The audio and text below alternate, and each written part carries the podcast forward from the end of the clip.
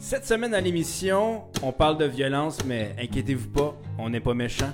On parle du procès de Derek Chauvin, on parle de communisme cubain et on se pose les questions suivantes. Comment faire pour arrêter l'intimidation par les médias? Comment faire pour retrouver la confiance en nos forces de l'ordre? Mais euh, juste pour vous montrer qu'on est de bonne foi, Samy, ben on a un petit cigare culturel juste pour bien finir notre mercredi soir, puis ben tout ce qu'il nous reste à dire, c'est. C'est l'heure de l'apéro cigare, c'est l'heure de l'apéro cigare, c'est l'heure de l'apéro cigare.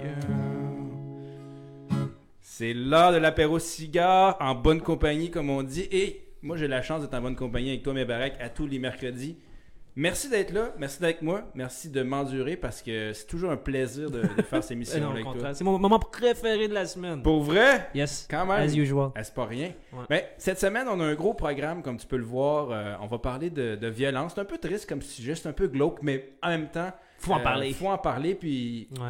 à- apéro, ben, on trouve toujours un moyen de parler des sujets sans, sans que ça soit euh, pesant et lourd. Donc, je pense qu'on va être capable de trouver quelque chose pour, pour monter le moral du monde sans nécessairement tomber dans sur un arc-en-ciel de bonheur. Non. Mais euh, il y a quand même des choses assez intéressantes cette semaine qui se sont passées. Puis on va en parler après, mais on peut pas tomber sous silence le fameux procès de Derek Chauvin avec euh, tout le, le- le- le truc qui s'est passé avec George Floyd aux États-Unis. On va parler aussi effectivement de communisme cubain. On va parler du, du collectif Liberté d'oppression euh, créé par plusieurs personnalités publiques ici au Québec. Ouais. Et on va parler aussi de cette montée en fait euh, de, de méfiance en fait envers les forces de l'ordre euh, un peu partout dans le monde et plus particulièrement en Amérique du Nord. Ouais. Mais Avant tout? t'as pas de drink. Non, j'ai pas de C'est drink. apéro cigare, mais il n'y a pas d'apéro pour toi. Non, d'habitude, apéro cigare, chaque semaine, on s'efforce de, de- de faire découvrir des produits québécois Oui. à nos auditeurs. Mais moi, c'est la deuxième semaine de Ramadan. Oui. Deuxième semaine sur, euh, sur quatre. Donc, à la tienne. Ben merci. À la tienne, Jeffrey. Euh, je t'admire et je veux dire, je te souhaite Ramadan Moubarak toujours. Merci beaucoup, Euh, Jeffrey. Et puis moi, ben je, je, Je goûte. je goûte pour toi en fait. yes. Euh, cette semaine, on commence tout de suite parce que ben, on n'a pas de la journée quand même. Non. Avec euh, notre amuse-gueule. Euh, justement, je- on s'en est parlé millions de fois. Là, même, j'en ai parlé aux éditeurs pendant plusieurs secondes qu'on vient Ouais. de perdre. Ah non, non, c'est pas vrai. on va parler du procès de Derek Chauvin parce que euh, c'est pratiquement impossible de passer sous silence ce qui s'est passé Ouais. parce que ça a littéralement une incidence sur pratiquement tout le reste des États-Unis et, Et- et quasiment tout le par- monde. partout dans le monde. Partout dans le monde. Euh, juste pour faire un petit topo, donc euh, Derek Chauvin, en fait, c'est le fameux policier qui a, on peut le dire, étranglé ou asphyxié George Floyd aux États-Unis. C'était finalement cette semaine qu'on allait connaître sa, sa sentence, en fait, Mhm. et il a été déclaré coupable euh, finalement d'homicide. Donc, euh, il va euh, purger une peine de prison. Euh, et en fait, euh, pour, pour vous donner une idée, il fallait que ça soit unanime, en fait, pour que euh, cette peine-là ait lieu. C'est très, très rare, en fait, que des policiers sont accusés. Et euh, c'est surprenant considérant tout le nombre de choses qui se passent aux États-Unis. Mais il a été accusé, finalement, formellement d'homicide involontaire. Et euh, si euh, je ne m'abuse, en fait, euh, il a été coupable de trois chefs d'accusation. Et je pense qu'il va peser une, une peine de 10 ans, si je ne m'abuse. C'est 10 ans. je ne sais pas les- exactement le nombre d'années, mais c'est relativement beaucoup. Mhm. Condamné pour meurtre au deuxième degré, meurtre au troisième degré et homicide volontaire pour avoir causé la mort de l'Africain, de l'Afro-Américain George Floyd. Et en fait, le verdict a été hyper rapide. D'ailleurs, ils n'ont pas entendu tous les témoins. Ils en ont entendu seulement 38 sur 45. Ok. Et euh, ça a été euh, un verdict unanime. Il est officiellement coupable. Donc, euh, C'est ça, parce que le, jury en avait assez. 38 sur 45 de ça. c'était suffisant. Ouais. Et ça a été une énorme victoire, en fait, pour plusieurs personnes qui, qui, qui voulaient, en fait, ce, ce résultat-là. Euh, Mm. Au Minnesota, on peut voir les vidéos de gens qui, qui célébraient devant là où ça s'est passé, euh, à Minneapolis. Donc, euh, moi, je voulais t'attendre à, à ce niveau-là, mais je pense que c'est c'est- c'est- c'est tant mieux parce que ça, ça aurait créé une onde de choc très triste. Puis, je veux dire, je pense que ça fait aucun doute que cette personne-là non. est coupable. Il fallait qu'il soit coupable, en Oui. fait. Il le fallait, sinon je, je- je serais prêt à parier que les États-Unis seraient retournés dans un autre épisode de, de protestation d'est en ouest là, dans tout le pays.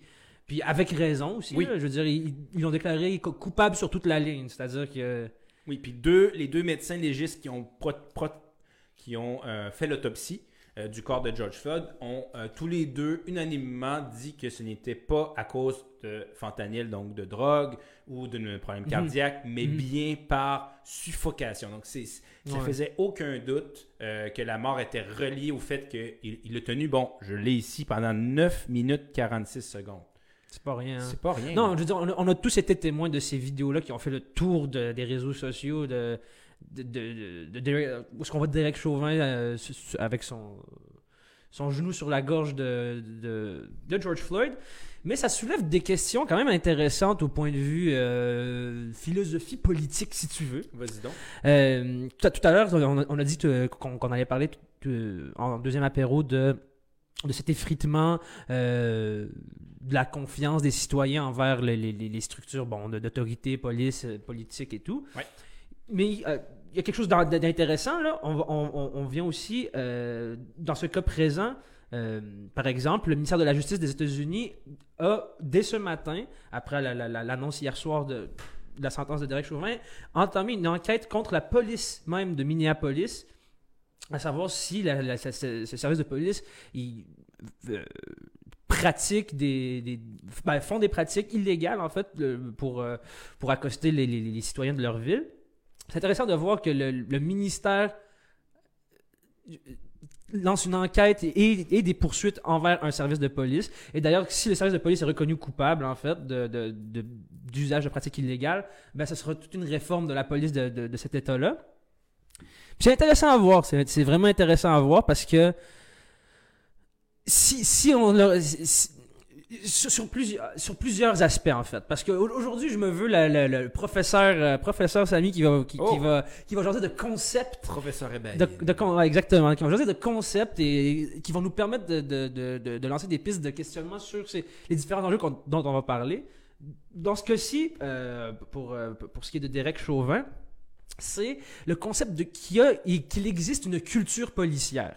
Une culture policière, c'est une façon, euh, les comportements, dans, certain, une certaine, structure qu'un service de police va, euh, exercer en fait pour, euh, pour, sa gestion de la sécurité dans sa ville. Puis, un grand sociologue qui, lui, n'a pas théorisé nécessairement le concept de, de, de culture policière, lui, c'est Bourdieu, qui, lui, il a, il a théorisé euh, le, le- le- le- le concept de l'habitus et... euh, comment on appelle ça? C'est l'habitus et euh, le, champ.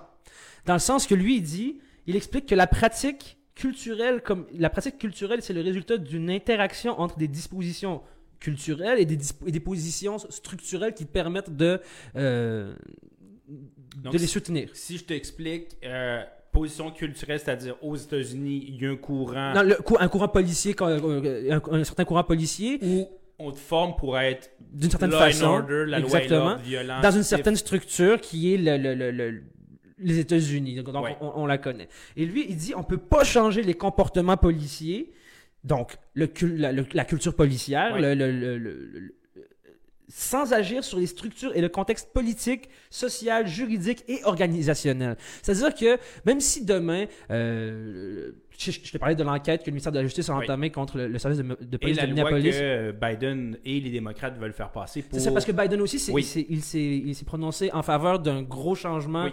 au niveau des, de- des pratiques policières aux États-Unis. C'est-à-dire que si- c'est bien beau, euh, par exemple, rajouter euh, des, des formations à ces policiers-là sur le racisme, sur ces affaires-là, mais c'est-à-dire que si la structure sociale, politique, vraiment, la les États-Unis en soi restent dans une certaine structure raciste, si tu veux, Ouais. ça changera pas. C'est-à-dire que les, les habitus ne pourront pas changer si le champ, la structure ne change pas. Puis ça, c'est intéressant, de, toute cette histoire de culture policière-là, parce que euh, il y, a- aussi, la- par, par exemple, il y a- plus proche de nous, euh, il y a certains, euh, et- au Québec, je pense, qui, militent pour que une certaine frange des policiers soit désarmée. Dans les, je sais pas si tu as vu ça passer. Ouais. Euh, je, je sais pas, je suis assez ambigu par rapport à ça. Je sais qu'effectivement, on va en parler plus tard au niveau de la perte de confiance des forces de l'ordre, puis qu'il y a un mouvement pour désarmer la police. Mais en même temps, je ne suis pas un- le plus grand défendeur de l'anarchie. Donc, moi, je pense que si euh, on commence à dire désarmons la police et. Ben, en fait, euh, je pense que la police a encore un rôle à jouer. Je pense que euh, euh, des fois, oui, euh, clairement, qu'il y a des ajustements qui sont extrêmement nécessaires, mais je pense qu'elle a encore un rôle à jouer. Puis je pense que si on n'a pas cette force dis- dissidente-là, en fait, ben, ça, peut devenir extrêmement anarchique. Donc, je suis pas le plus grand défendeur, mais il y a une chose aux États-Unis. En fait, il y a plusieurs éléments, je pense, qu'il faut comprendre au niveau des États-Unis et de la, la culture policière dont tu parles. De un, euh, la formation aux États-Unis, c'est souvent des anciens militaires ou des anciens, euh, des- personnes qui travaillent au niveau euh, de la sécurité qui deviennent policiers. Mhm. Donc, au Québec, on le sait, c'est une formation collégiale de trois ans. Mhm. On va t'enseigner divers techniques où on va essayer de, de- de te former en tant que police. Aux Mhm. États-Unis, c'est pas du tout la même chose. C'est toi, euh, tu, sais comment assurer la sécurité ou tu sais comment manier une arme, maintenant tu es en charge de la sécurité. Donc, la police aux États-Unis n'est pas du tout formée de la même façon qu'au Canada, par exemple. Mhm. Puis aussi, il faut dire qu'il y a une. Aux États-Unis, je trouve une culture de la loi et l'ordre, justement. Du fait qu'il y a très peu de zones grises aux États-Unis. Je te prends un exemple. Euh, je m'en vais euh, en Californie, il y a quelques années. Je m'en vais dans un bar. euh, il me demande T'es pas américain, donne-moi ton passeport. Tu sais, je veux dire, montre-moi ton passeport. Je ne peux pas, je vais pas lui montrer que j'avais 21 ans et plus, même avec ma carte d'assurance maladie, mon permis de conduire, c'était le passeport ou rien. Rien. Tu sais, c'est toujours ça aux États-Unis. C'est- C'est c'est- c'est tout ou rien. Ouais. C'est une culture Blanc ou noir. blanc c'est- ou noir. C'est très. euh, on- on- Sans jeu Ah. de mots avec, Ah. avec Derek Chauvin, en tout cas. Ah, ben, Très mauvais jeu de mots, mais, mais c'est ben, un jeu il, y de a, mots. il y a très peu de zones grises. Puis... Mais c'est intéressant à voir. C'est intéressant à voir parce que, par exemple, euh, tu me dis qu'il il- aurait, il n'y aurait pas cette, euh, cette- ce monopole légitime de la violence que, que représente le port de l'arme à feu, par exemple, pour un policier. Oui. Il y aurait un certain effritement. Mais c'est parce que justement, euh, un effritement de, de- de- tu parles de, de ce que j'ai compris de ce que tu disais que la police servirait plus Pas à à rien, mais ouais, elle aurait, elle aurait moins de force beaucoup moins. beaucoup moindre. Oui. Mais c'est justement, c'est un peu, c'est un peu contre-intuitif. Par exemple, en, en- en- en Grande-Bretagne, il y a beaucoup, beaucoup de policiers, par exemple à Londres, qui, se promènent avec une, une simple matraque. tu sais. Il n'y a pas de gun sur eux parce que eux, ils, ils sont dans cette culture policière de euh, plus sociale, si tu veux, dans Ouais. le sens le- une proximité avec les citoyens. Puis le gun, avoir un, un- porter un porter un Glock sur ton sur ta ceinture, il y a comme une certaine il y a, il y a une barrière entre la, dans l'approche relationnelle préventive, si tu veux, entre- de, de la police à- entre la police et le citoyen. Fait que, fait que contre-intuitivement, une police désarmée, ben moi j'aurais plus tendance à, à- à faire confiance à une police désarmée qu'à une police armée. Ah puis ouais. c'est ouais, Intéressant ton point de vue. puis c'est justement euh, d'où ça provient tout ça, c'est qu'il y a cette culture policière du gendarme français, Oui. le gendarme le- qui- qui- et le, le- le policier plus britannique qui est le, le, policier désarmé que je te- dont je te parlais. Au Québec, ici, on est un peu des deux. Oui. Euh, euh, euh, culture oblige, hein. on a, on a une- cette culture anglo-saxonne, on on a cette mix. culture Oh, latine. Tandis qu'aux États-Unis, c'est- comme tu l'as dit, c'est toute cette culture Robocop de l'armée. Tu sais, ils sont tous habillés comme des, Ouais, ouais, ben, Déjà qu'ici, on est quand même habillés comme des Robocop. Aux États-Unis, c'est encore pire. Là. Ils ont des. Ils ont, ils ont- ils ont- ils ont des- du, du stock. Oui, puis aux États-Unis, pour gérer une petite, po- une petite population. il faut toujours penser aux États-Unis que la mentalité, c'est ben, freedom. Tu sais, c'est la liberté. Donc, il y a énormément d'armes qui sont en Mm. circulation. Puis, les États-Unis, on dirait que cette mentalité-là de dire euh, je réponds, tu sais, s'il y a quelque chose, je dégaine. C'est- Cowboy. C'est cowboy un peu, on Ah ouais. s'entend. Donc, Ouais.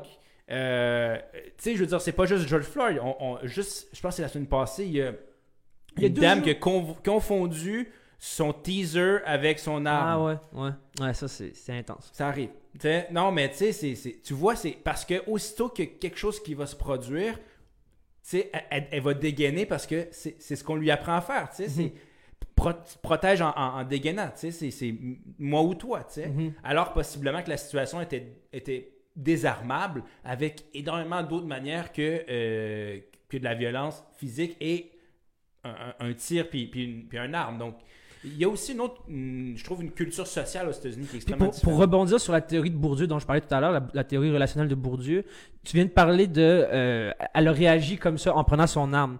Puis ça c'est l'habitude, c'est le, c'est l'habitude, c'est son comportement qui, qui, qui, qui a été de prendre son arme puis, puis tirer sur le, le, le- conducteur citoyen noir euh, afro-américain euh, aux États-Unis.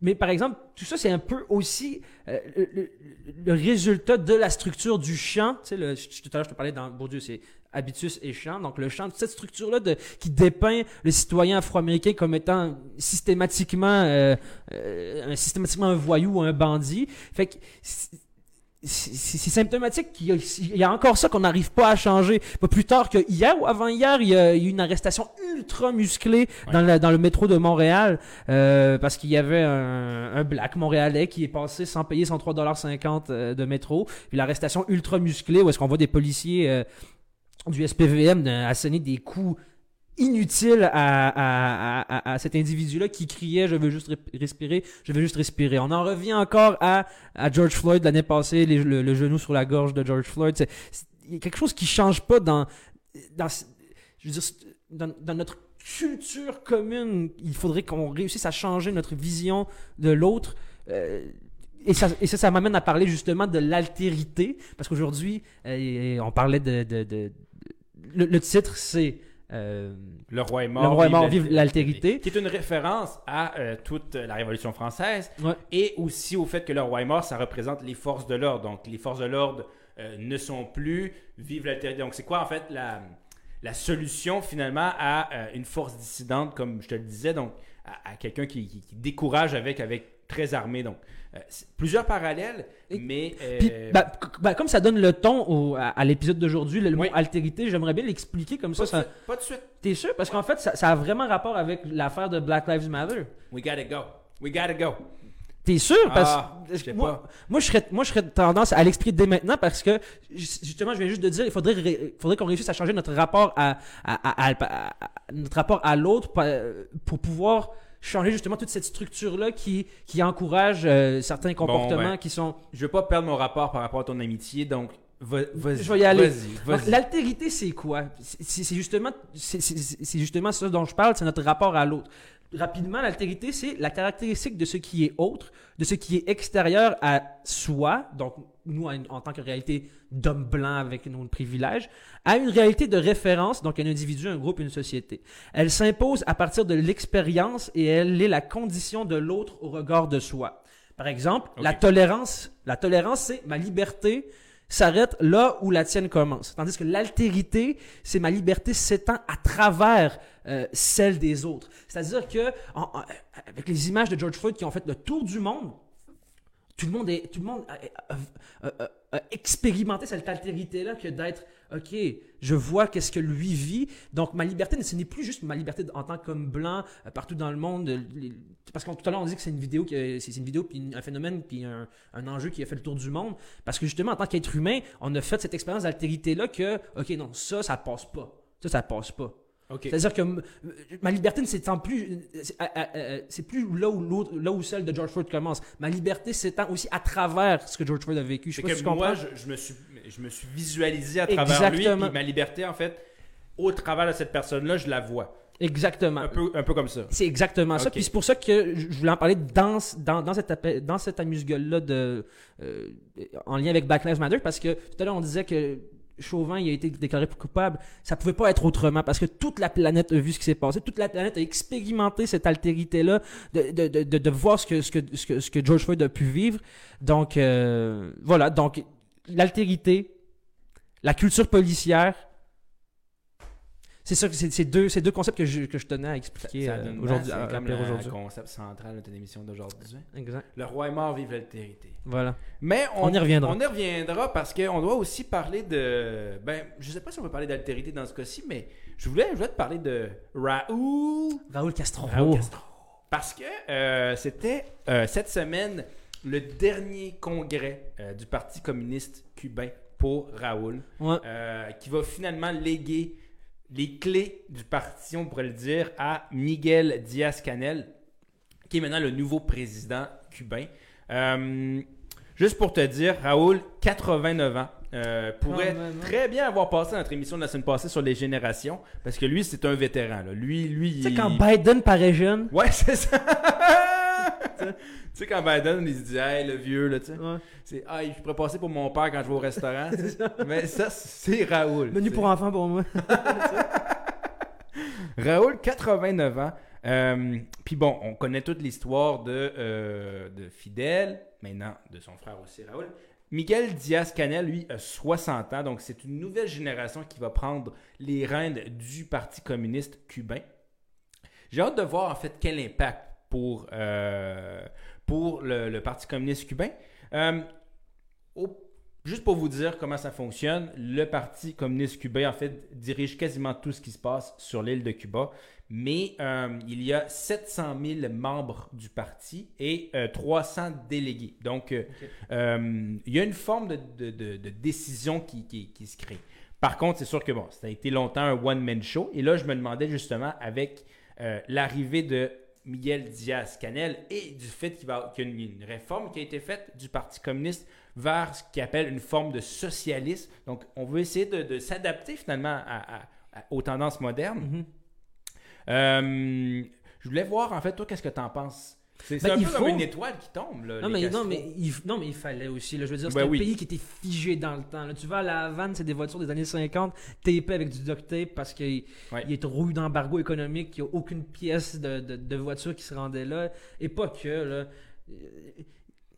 Je veux dire, je comprends, je comprends le, le- le- le- toute, cette, toute cette ferveur castriste le, le castrisme, toute, ce- toute cette ferveur révolutionnaire-là qui, qui, qui définit l'identité cubaine. Mais à un moment donné, à un moment donné, euh, ouvre ton pays parce que Ben, Je suis c'est pas. c'est pas normal qu'en Amérique, je veux dire, ils sont, hey, ils sont à 15 km des États-Unis, mais ils vivent aussi mal que. Il y a une certaine frange de la société qui vit aussi mal qu'en en Éthiopie, tu sais. Ben, je vais, je vais, je suis pas un, un grand communiste. En fait, je suis pas communiste. Je shout out euh, notre ami Émile. Ouais. euh, Émile Lénine, qui est le plus grand communiste russe de la planète. Non. le plus grand communiste québécois. Ouais, à tout le moins.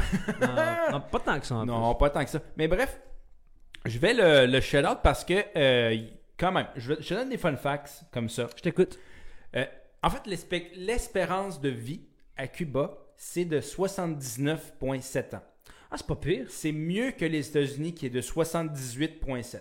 Donc, en fait, ça. les gens vivent plus vieux à Cuba qu'aux Aux États-Unis. Ouais. En termes de. euh, on parle de crimes et de violence. Tantôt, tu parlais de changement de la culture policière. En fait, à Cuba, il y a pratiquement zéro crime. Bon, est-ce que c'est vrai ou est-ce que c'est ce qu'ils annoncent? Va savoir. Deux hein. choses à savoir, Ouais. mais euh, ça reste que, et pour y avoir été, c'est un endroit qui est extrêmement sécuritaire. Bon. Ah ouais, hein? Oui, oui, non, c'est pour, même pour les femmes aussi, tu te promènes dans la rue, euh, tu, tu- tu te sens en sécurité à Cuba tout le temps.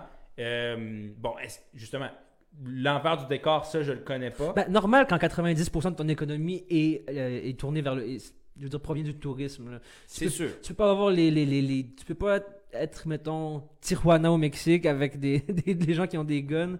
Alors. Mais quoi que le Yucatan euh, est tourné beaucoup vers le tourisme, puis c'est pas la Oui, région la plus sécuritaire au monde. Ouais. Mais, ouais, mais Cancun est très très sécuritaire, tu sais. Oui, oui, non, c'est ben, c'est sûr, mais c'est comme une prison dorée un peu. exactement ça. En tout cas, donc, il y a quand même, tu sais, il faut, faut donner à, à, à, à- Fidel ce qui, revient, à Fidel. Faut rester fidèle à fidèle. faut rester fidèle à Fidel. faut Ouais. rester fidèle. Ouais. Euh, aussi, euh, en fait, c'est intéressant, fun fact. Cuba, en fait, se dit comme étant communiste, mais pourtant, euh, son nom officiel, c'est la République de Cuba. République faisant, faisant, faisant référence pas en tout au communisme, en fait. Et c'est ça le, le- le paradoxe, en fait. La République de Cuba, mais qui, qui est C'est- c'est- Mais communiste. c'est du socialisme, en fait.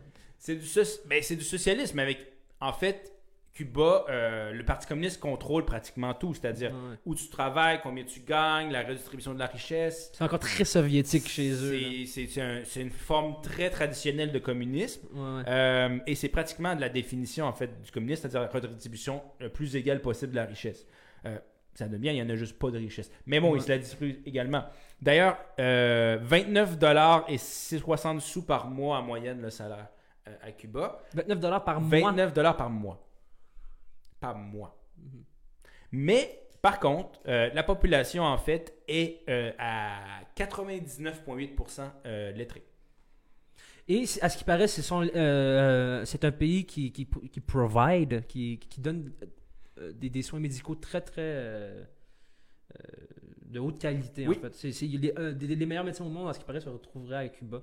Mais c'est intéressant tout, tout ce que tu viens de dire, à savoir, est-ce que ça, ça va changer? Est-ce que le 29 va, va, va changer? Parce que géopolitiquement parlant, Vas-y. parce qu'on reste apéro cigare, Ben oui. euh, euh, depuis 2014, il y a eu, euh, sous l'ère Obama, euh, il y a eu toute cette, toute cette ouverture euh, envers- vers Cuba parce que pendant très longtemps, que- que l'ennemi de Cuba, c'était les États-Unis. Tout à fait. Qui sont sur embargo encore. Ouais, qui sont encore sous sanctions. Puis Oui. justement, à partir de 2014, euh, les, les sanctions commençaient à être levées. Je sais pas si sous Trump, ça a continué. Oui.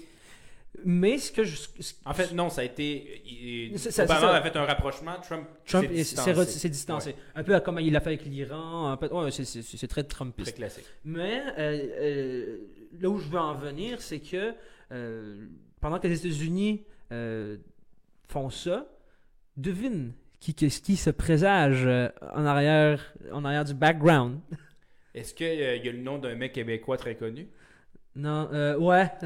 Est-ce que ça inclut, mettons, euh, euh, des, des, des patates, de la sauce puis du fromage? Son nom commence par Xi et finit par Jinping. Ah! Je pensais que tu parlais de Vladimir Poutine. Non, pas Parce du que la relation russe, russo-cubaine a toujours été très très forte. Ouais, très très Mais fort. Xi Jinping Xi Jinping, ben la Chine, la arrive Chine, en héros. la Chine est en train de, re- de prendre le contrôle de la mer Méditerranée, de la mer Méditerranée, de la mer des Juste à Caraïbes. côté de Cuba. Hein? Juste à côté de Cuba, non.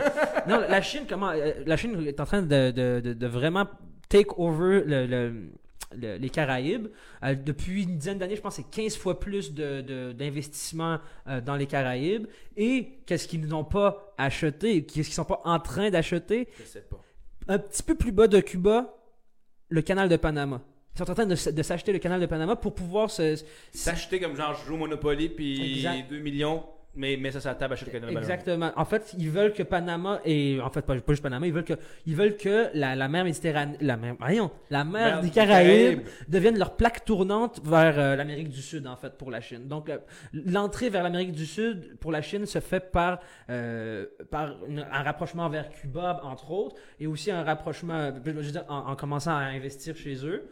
Et aussi euh, le, le- le- le- le canal de Panama qui est un peu plus bas. Honnêtement, là, je ne veux jamais jouer à risque contre Xi Jinping. Non, jamais. Hey, sérieusement, ils font des bons calculs, ils font des excellents calculs. Ben- ils, ils- ils- ils voient en... les fautes américaines, pour eux, c'est une fenêtre d'opportunité. Ah, ils ont vu Trump euh, backer off de, de se rapprocher de Cuba. Ah, ok, let's go. Nous, Ouais, on va aller commencer à investir là-bas. tu sais. Aussi, euh, dis-toi que, euh, ben, en fait, j'avais justement une carte euh, qui, qui- du site de Visualist qui disait en fait le principal partenaire majeur d'un pays. Et euh, si avant c'était États-Unis, maintenant en fait, on est pratiquement beaucoup plus du côté de la Chine que des États-Unis. Clairement. Et euh, tu l'as dit, euh, c'est intéressant parce que ça va tellement dans la continuité avec ce qu'on a parlé dans les dernières semaines sur, sur la Chine et Xi Jinping, c'est-à-dire on veut toujours sécuriser nos intérêts nationaux. C'est pas une question de on veut que tout le monde soit américain, c'est pas une question qu'on veut imposer une volonté, c'est une question qu'on va sécuriser nos intérêts nationaux. Ça Mhm. passe notamment par le commerce. Tu l'as dit, Canal de Panama, c'est un, un canal de commerce, de navigation. Entre l'Atlantique puis le Pa- Pacifique, c'est ça? Ouais, C'est genre une- c'est ce qui fait en sorte que tu peux passer rapidement. sans planétaire. Et au lieu d'arriver avec la force, une force, bon, encore une fois, force décidente, on arrive avec nos guns, Mhm. ben eux, ils se disent, bon, ben, j'arrive avec un- une poche d'argent, puis Une énorme poche d'argent. une ouais. énorme poche d'argent. Fait que je t'aide, tu m'aides, Donc, win-win. on va savoir si c'est quoi le nouveau nom du président. euh, Miguel Diaz-Canel. Ben, je sais qu'il il veut s'inscrire dans la continuité castriste, Oui. mais je pense qu'il aura pas le choix de. Il va changer. Là. Dès, que- dès que Fidel va mourir. euh, pas Fidel, euh, Raoul. Parce que ouais, parce que. Fidel est, Il- il est il parti. Ouais. Mais euh, Raoul, 89 ans quand même. Ouais. C'est, Mais ça- je pense que ça faisait déjà quelques années, hein, je pense depuis 2019 ou 2018, que c'était euh, l'autre qui, Oui. qui gouvernait. En fait, là, il, il quitte. Euh, il- ne va plus. euh, C'était son dernier congrès communiste. Ouais, ouais. Il ne- ne- n'est plus au pouvoir, en fait, Ouais. Raoul, mais c'était son dernier congrès communiste. C'est quand même c'est une page d'histoire qui se tourne Ah quand ouais, même. la, la- la page castriste euh, qui, qui, qui réfère à toute l'affaire de Che Guevara, de la baie des cochons, la guerre froide. Ouais. C'est c'est- d'ailleurs un très bon documentaire sur Netflix sur Cuba qui s'appelle Cuba Libre, qui euh, C'est nouveau? Non, c'est J'ai pas vu. 2-3 ans, je sais pas. Mais qui est à voir. Bref, Cuba, c'est un. Ça me fascine. Et euh, bon, ben Raoul, mais on peut l'inviter à notre show. Lui, s'il fait plus le congrès, il. Non, il aura le temps de venir à l'apéro. Puis lui, c'est pas un whisky puis un cigare qui va y faire part. Non, non. D'ailleurs, Fidel euh, prenait des cohibas, hein. il prenait pas des cigares cubains. Les Cohiba, ça vient d'où? C'est pas mexicain? Non, c'est cubain. C'est cubain, Cohiba, non? Mais je, non. Sûrement. Monte Cristo, c'est cubain? En tout cas, bref. Je m'y connais zéro en il cigare. Même si dans notre show, il y, a, il y a le mot cigare, je m'y connais zéro. C'est ça. On est euh, fake news. On- Ok, donc, donc Fidel n'aurait pas fumé des cigares euh, cubains. Mais il, il prenait du cohiba, ça je suis sûr. Mais est-ce que cohiba c'est mexicain ou cubain? Bref. En- Si t'aurais eu ton ordinateur comme avant, je t'aurais dit d'aller voir. Ah, mais oui, Mais- mais je, je- je voulais devenir plus durable. Mais non, quoi que j'avoue que le papier c'est plus durable. Non, mais c'est plus. euh, Il y, a moins cette, il y a moins cette barrière entre nous, j'ai l'impression. Ouais, on est plus Il proche. n'y a pas un écran entre nous deux. On est proche, mais on a deux mètres quand même. On fait une petite transition? On se fait une petite transition vers l'apéro. On s'en va jaser? On s'en va jaser.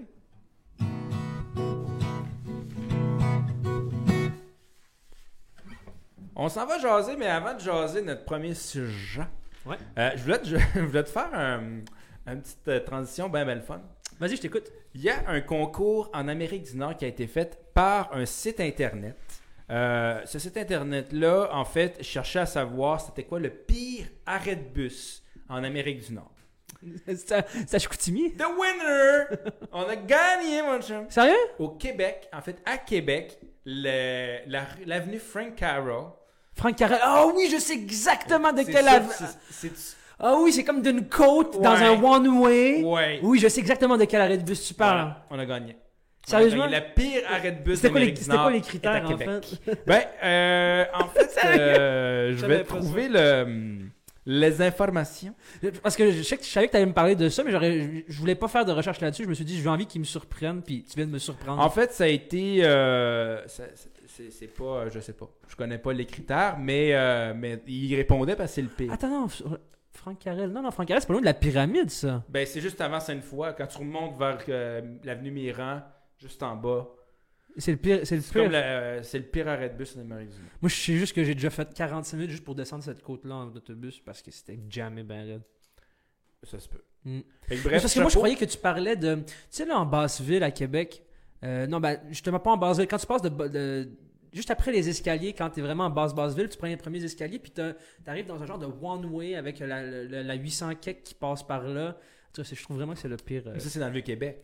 euh, Avenue Carrel, c'est, sur le oui, bord je sais. Mais. Mais moi, moi j'ai- confondu. J'ai confondu. Fait que c'est le pire. On a gagné. On a gagné le plus, euh, le pire arrêt de bus. Au moins, on peut dire qu'on a gagné quelque chose. Puis, Bon, on n'est pas les numéros 1 en transport en commun. on espère que ce hein. soit pas le pire tramway non plus. T'imagines? Et Il va se faire, hein? oui, c'est l'appel d'offres va être lancé là. Mais ici aussi, par exemple, en Rive-Sud, ici à, à Brossard, il y en a un, hein? Parce que je l'ai vu. Un tramway, ça arrive sud. Ouais, j'ai Ah, vu. c'est pas un train de banlieue, t'es sûr? Non, non, ça ressemblait vraiment à un tramway. Ben. Peut-être que je suis pas. Ah, je, je m'y connais pas en, en train. Ben, écoute, dis pas de fake news, puis parlant de fake news. Parlant de fake news. Ah! ah! Non, mais c'est vraiment Je vais te faire une petite transition facile. très belle transition. Pas pire, hein? Parce que euh, cette semaine, ce qui m'a marqué, c'est euh, le lancement justement du collectif Liberté d'oppression. Ouais. Et moi, j'ai fait un lapsus au début, je pensais que c'était liberté d'expression. Ouais, puis là, je suis comme, ouais, il- tu veux dire oppression? Ouais, mais j'étais là. Mais, ouais, mais je m'exprime en disant que c'est expression, c'est oppression. Bref, euh, mené par euh, Joël Lightbound et euh, Catherine Dorion, entre autres, mais incluant une liste euh, très exhaustive de personnalités publiques de la région de Québec. Ouais. Et pas que. Mais il y a aussi- oh, Même, mais par exemple, le- d'ailleurs, c'est quelque chose qui m'a vraiment marqué. Euh, L'article de la presse, quand ils disent euh, de grandes personnalités l'ont signé, avant même de nommer Joel Lightbound, qui est le, le- le député euh, fédéral libéral, ouais. libéral à, à Québec, ou Catherine Dorion, députée de Tachereau à Québec euh, pour QS, ben, ils ont nommé Jay du Temple. C'est le premier nom dans Ah. l'article de la presse. Jay du Temple. Ben, lui- Comme si c'était comme le porte-étendard de, de- de- du journalisme. Tu sais? En tout cas, Ben, Vas-y, fais-nous le quand petit topo. Non, mais il veut dire, il, il anime à Occupation 2. non, mais c'est ça. Je, trouve que- C'est ça, c'est du journalisme. je fais vraiment pas du hate, mais les humoristes prennent une part énorme de, de- de- je veux dire, une, une place énorme dans le, dans, le, dans le contenu consommé par les Québécois. C'est fou. hein? Alors que, alors que quand tu vas en France, donc tu vas avoir beaucoup d'émissions qui sont animées, pas juste ça, des, genre, des- beaucoup de débats euh, par, par des personnalités plus intellectuelles, genre beaucoup de professeurs qui vont être beaucoup plus sur les- les- l'espace public et, et sur les plateaux de télé, alors qu'ici, les humoristes, Ben, c'est des Louis- demi-dieux. Louis-José Hood fait des films. Euh, effectivement, tu as des humoristes qui font qui animent des émissions de télé, qui Ouais. écrivent des livres, qui deviennent chroniqueurs. Ouais. C'est vrai que c'est euh, beaucoup plus transversal. Les, les, les artistes vont, vont, vont rentrer et sortir de différentes catégories. Puis même, il y a des gens. Sais, on a vu euh, Émile Bilodeau, qui est, un comédien qui, qui, qui a fait de l'humour à un moment donné. Mm. Donc, tu sais, aussi, il y a. il y Ah, a- ah, le chanteur, Émile Bilodeau? Non. euh, Ah non, l'autre, ok, ouais, ouais. Bilodeau, ouais, je, je sais exactement. Emmanuel Bilodeau. Emmanuel Bilodeau. T'as dit, Excuse-moi. t'as dit Émile, ouais. J'ai dit ému. Ému. Euh. Ouais, ouais. Je suis comme, ah ouais, Émile Bilodeau, j'en ai plein, mon. Mon Il, fait de la. de, l'hiver. il fait de l'humour maintenant. Non, Emmanuel Ouais. Bilodeau qui a fait de- des spectacles aussi Ouais. avec Juste pour rire. Et c'est pas du hate que je fais en disant que le- ben non, les, ben les humoristes prennent une, une- Je dis pas qu'ils prennent une trop grosse place, mais c'est un Il y a- constat que je fais. Ils prennent une énorme place dans le paysage, le paysage médiatique québécois. Comme Ouais. dit, euh, euh, personne qui rit est à moitié dans ta télé. Ouais. Mais tu sais, tu sais qui, qui est un clown aussi? Dans les, dans, mais dans les journalistes, il y en a des clowns. Puis c'est justement pour ça qu'il y a, y a- il y a le, le- le- le- le- le collectif Liberté d'oppression. Oui. C'est justement pour justement dénoncer, si j'ai bien compris, le. Effectivement. Ben, en fait, ce que le, le, fait des collectif clowns dans les. Liberté d'oppression, en fait, ce qu'il dit, c'est qu'il y a énormément de médias en ce moment qui distribuent des discours haineux Mhm. et que, en fait, ce discours-là haineux, on ne prononcera pas de radio, mais vous les reconnaissez. En fait, là-bas, on appelle les fameux radios poubelles. Les trash radio. Euh, il distribue en fait du discours haineux et ça contribue en fait à un, un climat menacé au niveau de la société, deux à, euh, à lancer en fait ou à stimuler euh, des comportements violents à certains individus envers une certaine communauté. Donc, euh, en fait, ce que eux disent, c'est que c'est qu'en faisant ça, ils, ils- ils dé- ils détruisent le, le tissu social euh, de la société. Donc, je te prends un exemple. Par exemple, il y a, il y a des extraits de, de radio à Québec qui, ou ailleurs, Mhm. qui ont dit les extraits suivants, et je cite, On se fait mener par des anarchistes féministes extrémistes. Elles sont crainquées parce qu'on leur a, on leur- on a eu leur fameux congrès féminisé la semaine passée. Ça, c'est un. Un autre, c'est on n'est pas fait pour vivre ensemble, entre parenthèses, avec les musulmans. Ça, c'est clair. Ça, c'est, ça a été dit. Là. Ok, donc fémini- euh, antiféminisme, islamophobie, ensuite? J'en ai un troisième. J'en ai un troisième. Moi, ma définition d'un idiot, c'est quelqu'un qui fait du basic en hiver. Aujourd'hui, quelqu'un en basic, frappez-le, soulagez-le, faites quelque chose. Tu sais, je veux dire, ça, c'est des gens qui, avec, ils ont un, un auditoire, à heure de grande écoute, vont dire des choses qui, clairement, s- c'est de l'intimidation. C'est pratiquement de l'intimidation. Je sais. En, en fait, je vous ai trouvé la, la définition de l'intimidation. Euh, c'est tout comportement, parole, acte ou geste délibéré ou non, à caractère répétitif, exprimé directement ou indirectement, dans là- un contexte caractérisé par l'inégalité des rapports de force entre les personnes, ayant pour effet d'engendrer des sentiments de détresse et de léser, blessé ou opprimé ou ostracisé. Mais là, c'est répétitif, c'est voulu, c'est. Tout, tout ce que tu as dit. C'est ça quand même. Ouais. Pour moi, c'est de l'intimidation. Puis Clairement. on dit à nos jeunes euh, de ne pas faire d'intimidation dans les écoles, alors qu'il y a des adultes qui sont payés pour, tu l'as dit, de façon répétitive, cibler certaines franges de la société. Et c'est- et c'est faire du fake news, mais à l'état pur, là, parce que Ben oui. le pilier d'une société démocratique, c'est l'éducation puis une presse juste. C'est-à-dire que l'éducation va nous permettre d'a- d'acquérir cet esprit critique, analytique. Mais qu'est-ce que tu veux critiquer, analyser si ce qu'on t'offre comme, comme c'est ce qui presse. circule. C'est l'information qui tu vas. L'information l'information qui circule, il faut qu'elle soit juste, il faut qu'elle soit bonne. Il faut pas dire que on peut pas vivre avec les musulmans, puis genre, tu, tu pars de cette idée-là. Je sais pas si tu comprends. C'est quelque chose, Ouais. c'est- déplorable. Et, et euh, là, là- là- là où je voulais en venir avec ce, ce- ce- ce- sujet-là, c'est que ce que je trouve déplorable, c'est que justement l'intimidation et le fake news, c'est devenu le fond de commerce de certains. Ça me fait penser à un épisode de Black Mirror, je sais pas si tu l'as vu. Ouais. C'est un gars qui est un peu à la Alex Jones aux États-Unis, qui est un, un, Un, blog, un, un blogueur, YouTuber. un YouTuber, blogueur, euh, podcasteur, name it, euh, d'extrême, extrême, extrême droite, Oui. euh, qui analyse et qui, euh, et qui décrypte l'actualité selon sa, grille, sa, grille d'extrême droite qui est complètement faussée par, par, du, euh, par du ressenti négatif, par l'islamophobie, par name. Ça fait penser à cet épisode-là de, de, de, de, de Black Mirror, est-ce que ce gars-là qui est un peu comme. Ils ont, ils ont recréé un peu l'imaginaire d'Alex Jones et que hors cam, off cam, il disait comme Ah, Moi, euh, ça, j'y crois même pas tout ce que je dis. C'est juste, c'est juste qu'il y a des caisses de résonance qui, veulent m'entendre dire ça. Puis moi, ça me permet de payer mon loyer. Parce que dans, dans, dans la- dans le cas québécois, avec le- la liberté d'oppression, il y a un gars qui a signé euh, cette, cette, cette pétition-là, euh, qui est un ancien animateur de Trash Radio, je pense s'appelle Stéphane Gendron, qui est un Oui. ancien grand de, de- de- de- des radios poubelles de Québec, qui lui a dit c'est des trucs, je disais des trucs que je pourrais même pas réécouter avec mes enfants aujourd'hui. là, Tout à fait. En fait, ce qu'il a dit, euh, Stéphane Gendron, justement, il a dit euh, J'assume ce que j'ai fait, mais c'est pour moi une cicatrice. C'est-à-dire que euh, j'en suis pas fier et effectivement, aujourd'hui, je le vois comme ça, ça, ça se traîne avec C'est moi. l'épisode de Black Mirror, mais directement. là, tu sais, C'est exactement la même Un affaire. peu. On va se le dire. Puis, c'est- c'est c'est- effectivement, ça. C'est vrai que ces discours-là, souvent, vont aller chercher une caisse de résonance. C'est c'est- c'est- c'est- c'est ça qui les fait vivre. C'est les Ben faits oui. du monde sont comme ah. Puis, puis c'est un phénomène qui, qui est tellement relié, je trouve, avec Donald Trump, avec tout la- la- le mouvement populiste, mais euh, qui trouve Et, toujours un peu... et, et la remise en question de. de- tout à l'heure, on, on disait la remise en question de, de- de l'autorité- on Mhm. parlait de ça, mais c'est aussi une remise en question de tout ça aussi, de l'autorité, de euh, à savoir est-ce que est-ce que tous les immigrants que le gouvernement veut ramener, c'est bon, on questionne tout ça, est-ce que est-ce qu'on est-ce que le gouvernement veut vraiment notre bien, parce que ces mêmes radio poubelles là, c'est eux autres qui qui qui, faisaient la publicité de, de- de anti-masque durant le- la- le- les deux premiers confinements. Tu, tu- tu vois qu'il il, il questionne, il questionne des réalités, mais pas sous le bon angle. Mais pas Ouais. du tout sous le bon angle. Puis, euh, tout à l'heure, juste avant le podcast, tu me disais, ouais, pour qu'on puisse euh, faire la publicité du podcast, il faut qu'on faut qu'on soit reconnu comme, Ouais. comme des journalistes, entre sur guillemets. Facebook. Moi, je sur me suis Facebook. dit, écoute, je paye... euh, ben, en fait, La publicité. Facebook m'a donné 10 C'est tellement généreux, ces gens-là. Ils nous donnent 10 Ben, ils, ont- hey, ils nous ont pris pas mal plus que 10$ en passant. Euh, Oui, ils font de mais- l'argent énorme avec nos données. Ils ont eu 8 millions avec mes données, mais ils me donnent 10 Qu'est-ce qu'ils sont généreux? Fair play. Fair play! Le roi est mort, vive Facebook. Mais Euh, fait que là, moi, je me dis, OK, parfait, je fais une publicité pour. Justement, il y avait notre vidéo sur euh, le, le racisme asiatique. en- en- contre les ici. Asiatiques, ouais.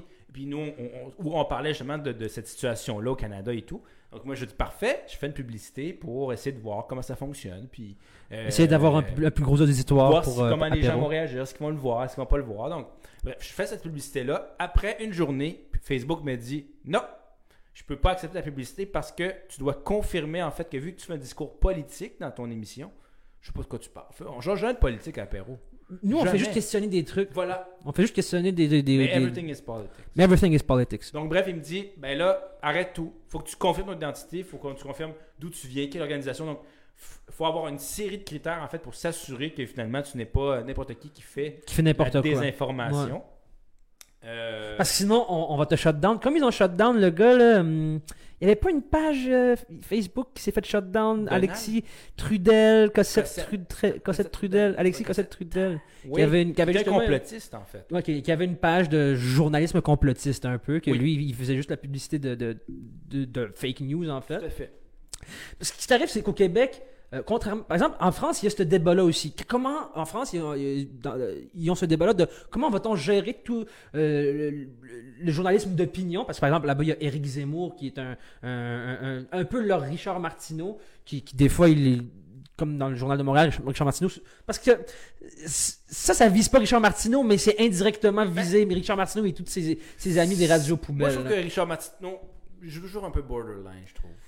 Ben, il joue, il joue avec le borderline de, de- Ouais. de l'opinion. Puis... Mais c'est en fait, c'est ça la question en fait, c'est que euh, eux, eux, ce qu'on dit, c'est que nous, on, on veut pas s'attaquer, on veut pas empêcher la liberté d'expression. Je pense que euh, c'est vraiment euh, le contraire en fait qu'on essaie de faire. C'est Mhm. chacun a le droit à son opinion, c'est vrai. C'est juste que quand tu utilises ta vitrine pour ostraciser des groupes précisément et de façon délibérée, Ça, c'est non. ça c'est non. Puis je Mhm. pense que c'est- ça devrait être légitime en fait. Totalement. Totalement, parce que, pour revenir à la. euh, par exemple, ici au Québec, on a une certaine structure pour essayer de, de gérer ça. Ça s'appelle le conseil de presse. Oui. Ce qu'il n'y a pas en France. Parce qu'en France, ils ont ce- le même débat-là, puis eux, ils veulent créer un conseil de presse qui est comme un conseil de, de déontologie. Le conseil de presse. Le euh, conseil de presse. le, le conseil de Heure Presse. euh, J'aime pas ton accent français, il est pas Non. très français. pas en tout. On dirait un gars de Chibougamau qui essaie de parler français de France. Ben, c'est un peu ça, en fait. Non, mais c'est ça. Par exemple, là-bas, ils ont pas ce, genre de conseil déontologique-là euh, qui va s'assurer que le journalisme, le journalisme et le journaliste sont, sont légitimes, tu sais. Oui. Ici, il l'a. C'est-à-dire que le conseil de presse trouve que les trash radio et, euh, et, et les, journalistes d'opinion qu'on peut retrouver dans le Journal de Montréal, par exemple, c'est légitime. C'est qu'ils rentrent dans le framing déontologique du journalisme québécois. Ils, ils, ils fit dans le moule. Ils sont corrects. Ils sont corrects. On a accepté Donc, qu'est-ce c'est quoi qu'est-ce qu'il y a à faire? Cette pétition, genre, je la trouve très très très euh, honorable, mais qu'est-ce qu'il y a à faire? Du moment qu'on a déjà une institution qui les qui, qui les frame puis ils leur disent qu'ils sont corrects, c'est quoi la suite? Est-ce qu'on on bafoue ça? Est-ce que c'est quoi la suite? Ben, je pense Je te que ça- c'est- la question, c'est ça. Tu sais, tu parlais de. Tu veux parler tantôt du bloc negro, le, le Black Bloc. Le black bloc Euh, mexicain féministe, et, ouais. et tout, mais il- il- tu parlais aussi de, de, pri- de perte de confiance, mais est-ce qu'on est toujours obligé de passer par une institution, une institution une qui va apporter une loi ou est-ce qu'on veut passer par une réforme sociale, de prendre conscience, de dire, écoute, tu sais, ce que tu dis en ce moment, ça le- je veux dire, ça, ça met en danger le- la, la cohésion sociale. Mais effectivement, j'ai pas la solution. Comment, tu sais, parce que si, le problème, c'est que si après toi, tu, tu interdis ce genre de discours, ce genre de discours-là va se propager, en fait, dans des médias qui sont informels. Donc, des chaînes YouTube. Euh, il va se propager à travers euh, des, des, des blogs anonymes. Euh, puis Une caisse de résonance. Caisse là, de du monde qui vont en reparler, le monde va parler, puis il va se créer d'autres réseaux, puis vont- ces réseaux-là vont être encore plus cachés. Puis là, la question, c'est est-ce que D'où euh, la, la meute, euh, ou ben, tout Ouais. ça, faire le, truc des, des, des, des Québécois QAnon aux États-Unis. QAnon aux États-Unis, exactement. Si tu les sors du cadre, comme tu dis, il y a un cadre de dire ça c'est acceptable, ça ça ne l'est pas. Si tu dis maintenant ça ce n'est plus acceptable, puis tu réduis le cadre, Mm. ces gens-là vont, vont trouver un autre moyen en fait Mm. de, de- de- d'avoir une caisse de résonance. Mm. Puis tu le dis, euh, probablement que ces gens-là vont dire moi je paye mon loyer de toute façon, fait que Je il y vais- a des vais gens qui m'écoutent, je vais le dire. En même temps, donc moi je me dis comment essayer de faire comprendre à ces gens-là que ce, ce discours-là qu'ils ont est dommageable et n'est Parce pas qu'ils basé ils- sur des faits? ils jouent C'est un rôle très important. Oui. Justement, ils ont une les trash radio sont extrêmement écoutés Ben, ça à. Québec. Ça Oui, marche, ça ça marche au bout. Là, ils passent du Metallica, du ACDC, et entre deux euh, Thunderstruck, ben, euh, hey, les musulmans, on n'est plus capable d'eux autres. Là, tu sais. Ouais. Puis, puis je veux dire, à Québec, ça s'est passé. Là, je veux dire, il y a une, une tête de, de, de porc euh, devant la, la mosquée ou même un chauffeur de taxi. non, non, il y a eu le- euh, il y a eu l'attentat dans la mosquée. l'attentat à la mosquée.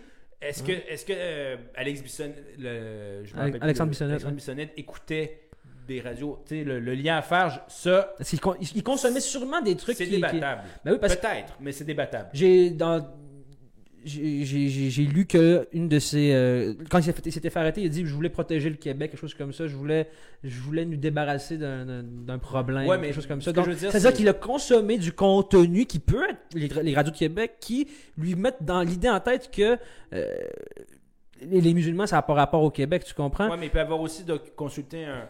Je ne suis en train de les défendre, hein? vraiment pas. Aucunement, Non. jamais. Mais je- il pourrait avoir aussi consulté des vidéos euh, de, de- en, en, en Égypte, puis avoir un article, puis faire un amalgame, ou sais, Ouais, il, peut, il peut avoir consulté énormément de contenu. Est-ce que c'est le. Les, est-ce qu'on peut créer un lien direct entre ce que les radios ou ces médias-là disent et un acte comme ça? Je sais pas si le lien direct est possible. Ben, quand même. Mais c'est sûr que je pense que de manière générale, ça contribue à aggraver un tissu social qui est nécessaire en fait de maintenir. Mhm. Puis, tu sais, moi je me dis, si moi j'arrive là sur les réseaux sociaux puis ou sur euh, euh, ma radio puis je dis euh, telle personne euh, ou tel groupe, comment que les gens le percevraient? Mettons que je prends à l'envers des choses. J'arrive sur Nous, à Apéro Cigare, on commence à bâcher, mettons, euh, les, les Québécois ou whatever. les- ouais. Ouais, ouais. Où je dis euh, les, les gens de- d'une telle région au Québec, sérieux, euh, tu sais. Là, là, je prends, les- je prends des citations par exemple. Euh, je suis pas fait pour vivre ensemble avec eux autres, c'est assez clair. Comment, comment la réaction, tu penses qu'elle serait? Je veux dire, tu sais, je veux dire, ça serait quasiment un conflit ouvert, là. Non. Mais parce que c'est une. Là, on cible des populations qui, on dirait que pour- c'est quasiment normal d'entendre ça dans le discours public, Mhm. ben, ça passe à pas jusqu'à temps que ça éclate. Tu sais, Mhm. la ballonne à, à gonfle, puis maintenant ça explose, puis. Tu sais, moi, je pense que ça aggrave le, le- le- le discours puis le tissu social général. Est-ce que ça. Est-ce qu'un individu qui commet un acte comme les attentats, c'est relié? Ben, je veux dire, jusqu'à une façon, oui et non, mais je pense que c'est un problème auquel il faut s'attaquer. Puis, est-ce qu'on s'attaque au problème en essayant de les museler, ces gens-là, ou est-ce que le problème est en fait plus profond, puis c'est là où il faut, il faut, Le, problème, le problème est un peu plus profond. Je pense qu'il est vraiment au niveau identitaire québécois. Parce que je pense, je pense que c'est des trucs que tu vas beaucoup moins lire dans la presse canadienne. Mettons, dans le journal de Toronto, tu vas beaucoup moins lire de, de style de Richard Martineau qui dit que les musulmans. L'islamophobie, mettons, dans l'autre, tu vas moins en trouver. Parce que on en revient à, à cet épisode de Apéro Cigare où on parlait d'identité québécoise. Je sais plus trop c'est lequel. Que. Ces questions-là, parce que tu peux parler de la... Par exemple, hier, j'ai regardé une vidéo euh, de Mathieu Bock-Côté qui allait sur une, une radio française, euh, Sud Radio, qui est une radio que j'adore écouter. Puis il parlait de son, de, son, de son dernier livre, La Révolution racialiste, et qui parlait de la loi, par exemple, de la, la- la- la laïcité, la loi 21. Tu peux en parler d'une certaine façon Oui. sans bâcher toute une communauté ou bien ostraciser et mettre des idées dans la tête de tes auditeurs que les musulmans, c'est le diable, tu comprends? Puis Il y, a- il y a des façons d'en parler sans. Tandis que justement, les gars de, les, les gars de Radio Québec, n'ayant pas. de certains les- médias. On va pas les nommer, mais de. Non, de- mais les radios, les trash radio, ben, les certains médias qui font des. Qui, qui, qui- qui- font du fake news et de, de l'intimidation. Ceux qui portent le chapeau de. Qui portent le chapeau de ça. De ça. Eux, justement, n'ayant peut-être pas nécessairement les ressources, euh, euh, je sais pas, la recherche ou ben l'esprit analytique ou l'esprit critique, ils vont toujours, le débat, ils vont toujours l'amener dans la- dans l'aspect identitaire et émotionnel de la chose. Nous, Québécois versus eux, musulmans. Nous, nous, euh, nous conducteurs contre eux euh, qui font du vélo. Nous, euh, nous, euh, nous, grands patriarques contre les féministes. Je sais pas si tu comprends. Ils vont toujours réduire le débat à sa plus simple, à sa plus simple expression, c'est-à-dire l'identité et l'é- l'émotion, à la place d'aller euh, analyser plus, pro- plus en profondeur. Est-ce que ça n'avait tu pas un, un lien avec euh, ce qu'on parlait justement sur l'identité québécoise avec le franglais qu'on avait parlé Exact. là, deux émissions sur Ouais. lesquelles on disait ben tu sais il faut qu'on redéfinisse notre définition de, de la société québécoise, de l'identité québécoise pour une définition plus inclusive, plus actuelle, Mhm. Puis dire comme tu dis le, le nous on, on inclut tu sais le nous est supposé être plus large que ça tu sais. C'est pas juste nous petits nous c'est grand nous là je, Ça, ça soulève un autre débat, le, le débat multiculturel versus l'interculturalisme. Est-ce que, est-ce que on est dans cette, dans cette logique canadienne-là de mosaïque de culture ou est-ce que c'est vraiment l'inclusivité à son, à son, à son paroxysme ou bien euh, se créer une identité québécoise puis être québécois, tout le monde peut relate à c'est quoi être québécois, tu comprends? ouais Puis- tout à fait ces gars-là, moi, je suis, je suis tout à fait en faveur avec le, le- le- le- le collectif Liberté d'oppression parce que ces gens-là euh, qui font du journalisme d'opinion réduit à sa plus simple valeur de, de, de- juste essayer d'aller chercher les, les, les, les émotions les plus pri- les, les émotions les plus primitives des, lecteurs là, de ah, on est se- se- tu sais, se sentir envahi c'est ultra primitif c'est rien de toujours c'est c'est Ouais, toujours ouais. sur la peur, toujours dans le gros sophisme. C'est Ouais. que du sophisme que- que- quand ils écrivent. Il n'y a pas, il y a pas de relative, il n'y a aucune, Il n'y a a pas de profondeur d'analyse. d'analyse ou aussi de, de tu sais, pr- présenter un point de vue, un point de vue inverse pour montrer que tu y as pensé qu'il y a un point de vue inverse. C'est qu'une ligne directrice. Pense comme moi, lis comme moi, euh, pas, juste pense comme moi, feel ce que je feel. Je, je te Ouais. donne, je te donne mon, mon, mon, mon amertume. C'est-à-dire que à- je pense que c'est- c'est à travers un certain bagage, c'est des gens qui vont essayer de convaincre. Mm. C'est pas essayant des gens qui vont essayer d'apporter un point de vue puis dire, d'apporter un éclairage puis dire, Hey, voici comment je pense, voici pourquoi je pense, puis voici qu'est-ce qui m'amène derrière, puis après toi, fais ton propre raisonnement. C'est pas ça. C'est dire, moi avec mon bagage, je pense comme ça, c'est la vérité, pense comme ça. Puis c'est comme ça que c'est apporté, tu sais. Puis ce qui est paradoxal, c'est que eux, ils vont dire, hey, euh, ils essayent de nous toutes nous nous rendre, euh, nous nous, euh, pas nous unifier, nous nous nous rendre, comment dire, euh, la, la- la- simplifier c'est quoi qu'on est, mettons. Ah, je sais pas comment. Je Ouais, ouais. mon mot. Mettons, ils essayent toujours. De, Ils vont nous framer. Ouais, c'est ça. Alors que le- la pensée unique, c'est ça. Eux, eux, paradoxalement, vont dire Hey, euh, le- on essaye avec tout ce multiculturalisme puis toute cette inclusivité de nous frame à une pensée unique qui est euh, la pensée universaliste là, Ouais. de je suis citoyen de l'univers, tu sais. Alors que eux-mêmes, c'est ce qu'ils font. Ils vont framer une pensée unique de c'est ça être québécois, puis il faut que tu le feels que, t'es- que, que il faut toujours, en tant que québécois, tu, tu te sentes euh, envahi par l'anglais avant, par les, par, les, par, le- par, par les musulmans hier, par les féministes demain. Je sais pas si tu comprends. Ouais, je comprends. Puis c'est intéressant comme tu dis parce que effectivement, tu sais, par exemple Mathieu Bocoté. euh, moi, je suis pas toujours d'accord avec ce qu'il dit et ça arrive souvent en fait que je sois d'accord, mais je trouve effectivement, tu sais, il a le droit à son opinion, puis ce qu'il apporte comme opinion, c'est son opinion, puis il l'explique derrière, il va apporter des concepts. Euh, tu peux être d'accord ou pas d'accord, mais c'est ça pour moi la liberté d'expression, c'est de dire exprime ton point de vue, fair, mais exprime d'un point de vue où euh, Nuance, tu nuances tes affaires. nuances ton point de vue, puis dis-le pourquoi. Quand tu parles d'une opinion, tu donnes ton opinion. Ouais. Donc, comme tu dis, c'est toujours le nous versus les autres. Mm. Au lieu de dire le nous versus les autres, c'est juste de dire ça c'est moi, ça c'est mon opinion, je pense ça pour telle raison. Mm. Et cette, essayons, essayons de raisonner au Québec. Je pense que c'est. Essayons d'apporter un débat où on est capable de- de d'avoir des arguments, des, faits, de, de, de se dire pourquoi on pense comme ça, qu'est-ce qui nous fait penser comme ça, tu sais, de, de, puis avoir quelque chose de plus détaillé, puis, puis ouvert, puis profond que juste ah, cette personne, ces gens-là, c'est, c'est, c'est pas nous, puis sais, de pointer des gens C'est du doigt, tu sais. Je te donne un exemple. Par, ex- par exemple, euh, les, trash, les trash radio, ben, les journalistes d'opinion de Journal de Montréal, par exemple, eux, quand ils vont parler du voile et de la, et de la loi sur la laïcité, la loi 21, ils vont, ils vont simplifier ça à Hey, on, euh, on- c'est pas ça être québécois, euh, le porter le voile, c'est de l'oppression, point final. Euh, on on c'est pas ça, c'est pas ça être québécois pour nous.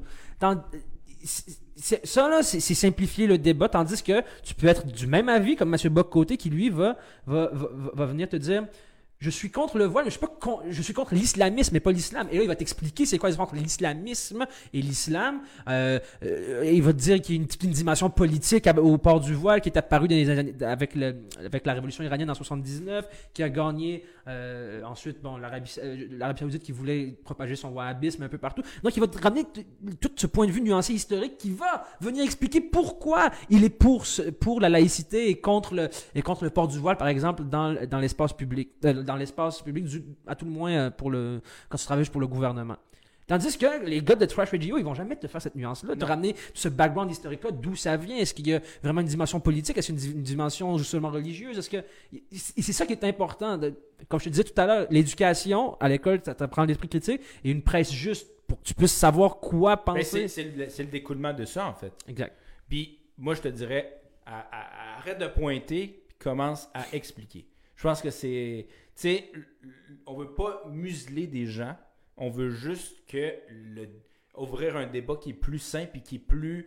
euh, effectivement, ou qui est plus constructif dans une société, et seulement au lieu de toujours pointer des gens du doigt, puis toujours les isoler, puis toujours les, les, les- les- Un débat plus dans l'altérité, plus dans l'altérité, plus dans la transcendance des réalités, puis, c'est comme ça que tu vas pouvoir te faire une meilleure tête. C'est de limite, on l'a vu, c'est de l'intimidation. Ouais. C'est littéralement la définition même de l'intimidation. Donc, si c'est pas, si c'est- on fait un effort surhumain pour l'enlever euh, dans les écoles, puis, tu sais, je veux dire, on sait les dommages sur les jeunes, qu'est-ce que ça fait l'intimidation, mais pourquoi on permet ça, en fait, de- à des gens d'intimider des groupes Mm.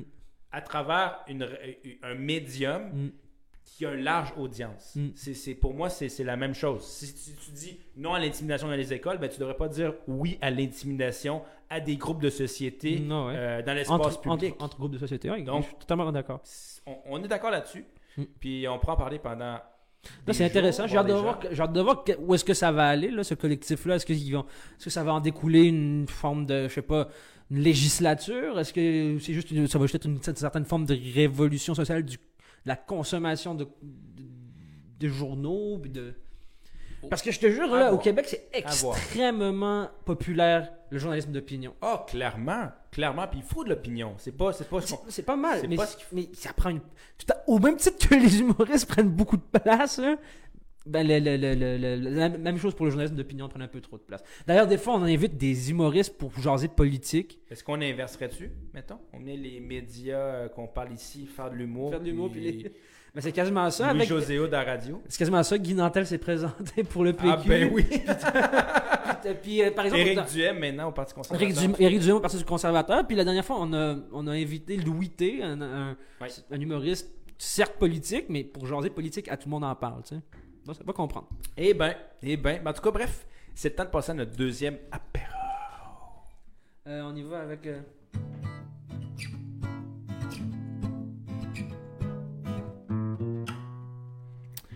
Juste fait ça rapidement avant de passer à notre deuxième apéro. Je t'écoute.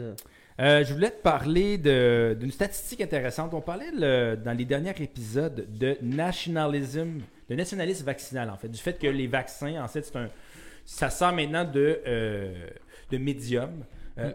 pour en fait exprimer un, un réalisme politique comme tu le disais. Mais je veux, je veux une statistique pour toi. Le pourcentage de la population qui a reçu au moins une dose. En fait, ça, c'est de quelques jours, ces données-là, donc prenez-le avec un grain de sel. Euh, aux États-Unis, 38% des euh, adultes aux États-Unis ont reçu une dose du vaccin. Au Canada, selon ces données de quelques jours, c'est 22% et au Mexique, 8%. Donc, des gens peuvent voir des inégalités. Au niveau de la production de vaccins, tu vois par exemple la Chine. Tu parles de la Chine du, fait de, sa, diplomatie en fait et tout de, de- comment en fait elle va créer des alliés et, et des relations économiques. Elle a produit euh, 200, en fait, elle a utilisé pour, pour elle-même, sa population, 109 millions de vaccins qu'elle a, elle a designé pour créer. Elle a exporté pour 108, 109 millions de vaccins. Donc 40, à peu près moitié-moitié. 50-50. Les États-Unis, 164 millions pour le- la consommation domestique, pour, pour vacciner la population américaine. Combien tu penses qu'ils ont Je exporté? pense que c'est zéro, hein? Zéro. Zéro exportation de vaccins. Ils Zéro. gardent tout pour eux, hein? Les, chose les chauvins. Ah! Un autre jeu de mots. Parce que Très mais son nom de famille, c'est- Il est, bon ton jeu de mots. Ouais, ouais. Il est bon ton jeu de Les mots. chauvins. Ah, aïe, aïe. Ouais. J'avais un petit. Ouais. D'ailleurs, c'est- on pourrait peut-être un petit buzzer. Faudrait, hein? Hein? Hein? S'en trouverait un. Eh, S'en trouvera un. Ouais. Je, je vais trouver de quoi? On trouve de quoi? Ouais. Mais, bref, bon jeu de mots, mais euh, encore une fois, ben, c'est un très bon exemple euh, du réalisme politique puis du justement de chacun pour cent en ce moment. Ouais, Puis je pense les États-Unis sont à Ils fond vaccinent à comme 2 ou 3 millions par jour. Je pense qu'ils ont même atteint le 4 millions par jour à un certain moment. Ça y va au toast. En fait, ils vaccinent autant vite qu'il y avait de morts durant la COVID. Mais, mais il l'a encore, en fait. On a encore euh, en temps de pandémie. Bref, c'est le temps de passer à notre deuxième sujet. Où Oui. on- tu voulais nous parler, en fait, du phénomène des bloquis négros euh, Ouais. au Mexique Ouais. et euh, à quel point c'est un exemple, en fait, très, très euh, révélateur du fait que de plus en plus, on voit euh, des groupes de société qui se, se travaillent en marge des forces de l'ordre puis qui, qui ont une méfiance Une énorme méfiance envers les forces de l'ordre. Et les, et les structures politiques. Ouais. Donc, pour faire, un topo rapide, Ouais. on va pouvoir en faire, on pouvoir faire des liens avec tout ce dont on a parlé, Black Lives Matter, euh, ainsi de suite. Le bloque negro, c'est quoi? Bloque negro, en espagnol, ça veut dire Black Bloc. Euh, Oui. donc le bloc noir, mais qui, mais qui est un mouvement en Europe, le- les Black Blocs, qui est un mouvement anarchiste en Europe, qui euh, un anarchiste de- donc d'extrême gauche, qui quand ils revendiquent, quand, quand ils font des manifestations, leurs militantistes, qui ont, sont connus pour un militantisme assez violent, disons-le Oui, comme oui, ça. on Donc ils font de la casse et des trucs comme ça. Ce qui arrive à- à- à- au Mexique, c'est que le mouvement féministe au Mexique, il existe depuis très longtemps. Il y a, il y a- il y a- il y a- il y a plusieurs euh, organismes et collectifs féministes au Mexique qui militent depuis très longtemps. Euh, par exemple, euh, en 2017, euh, il y, a, eu des... euh, il y, a, eu- il y a eu beaucoup de marches féministes au Mexique euh, parce qu'il y a beaucoup, beaucoup de féminicides au Mexique. Ben, il y en a Euh, d'ailleurs dixième féminicide au Québec. Dixième féminicide de- cette semaine au Québec, mais un endroit où ça va un peu, je veux dire, pire qu'au Québec au niveau féminicide, c'est au Mexique, où est-ce Oui. que il y a jusqu'à 4 4000 féminicides par année et seulement 900 d'entre eux, euh, en 2019, 4000, 4000 féminicides et seulement 900 ont été euh, reconnus comme féminicides par le gouvernement. Oh, wow.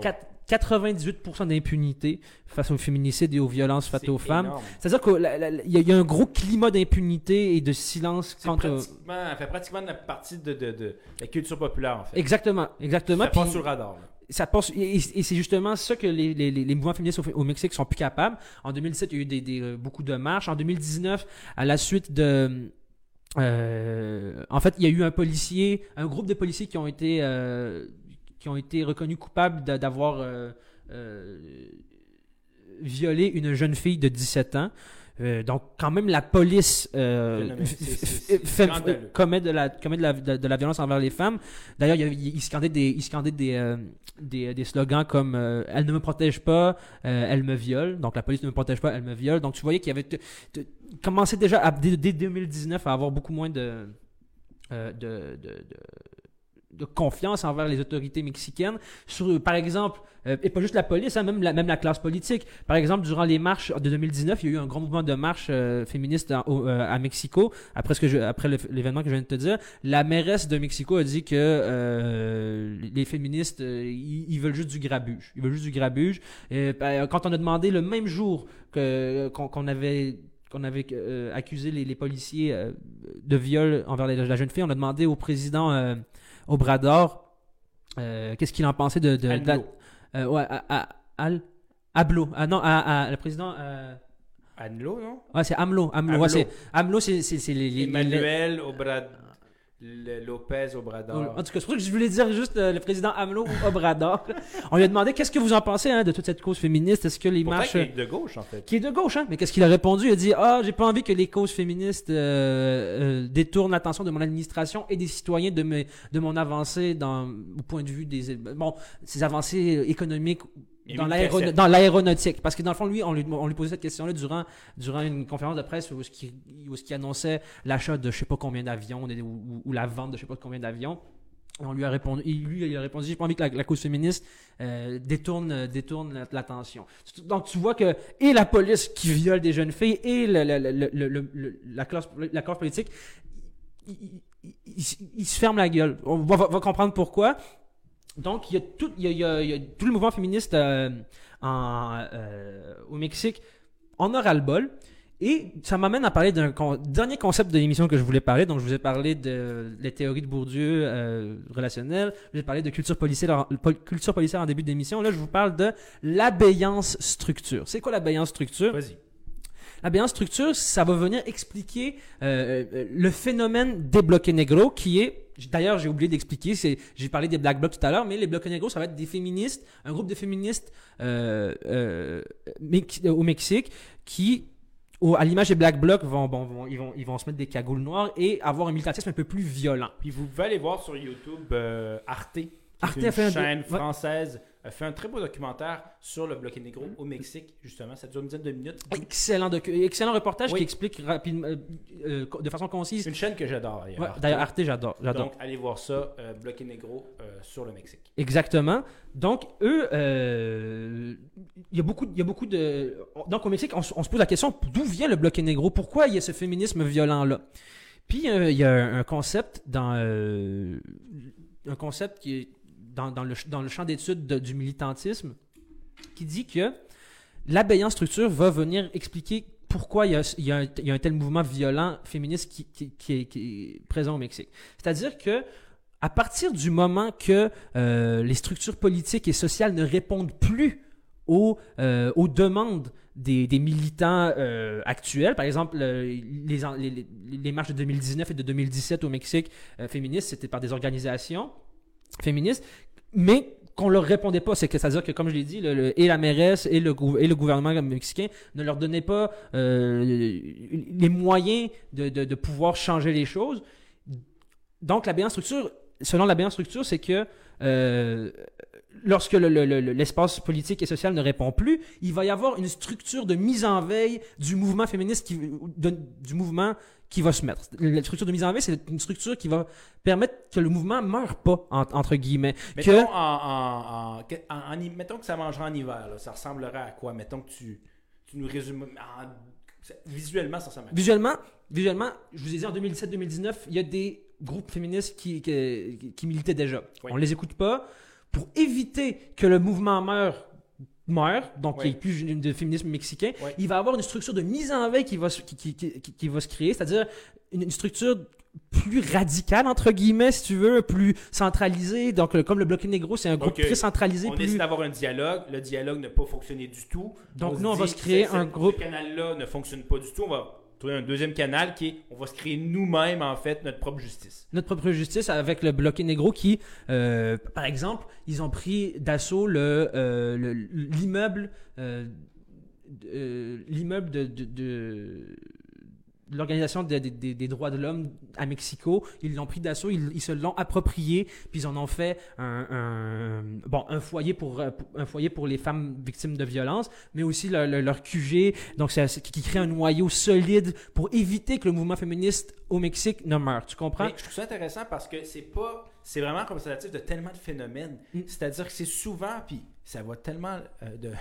Ça, ça rejoint tellement ce qu'on a fait avec Black Lives Matter, effectivement, le procès d'Éric Chauvin et liberté d'oppression, c'est que dans la minute où il n'y a plus un dialogue, où il n'y a plus de progrès qui se fait, effectivement, il y a, il y a une mise en veille qui se fait, puis euh, on peut voir, ça peut expliquer, bon, on n'est jamais pour le terrorisme, mais des, des mouvements violents comme Oui, ça clairement. naissent du fait qu'il y a des revendications qui, pour eux, n'apparaissent pas écoutées. Est-ce Exactement. que c'est exactement Est-ce que c'est réel? C'est-à-dire, est-ce qu'ils ont raison? Dans ce cas-ci, Dans oui. oui. 4000 féminicides, seulement Dans 900. d'autres cas, non.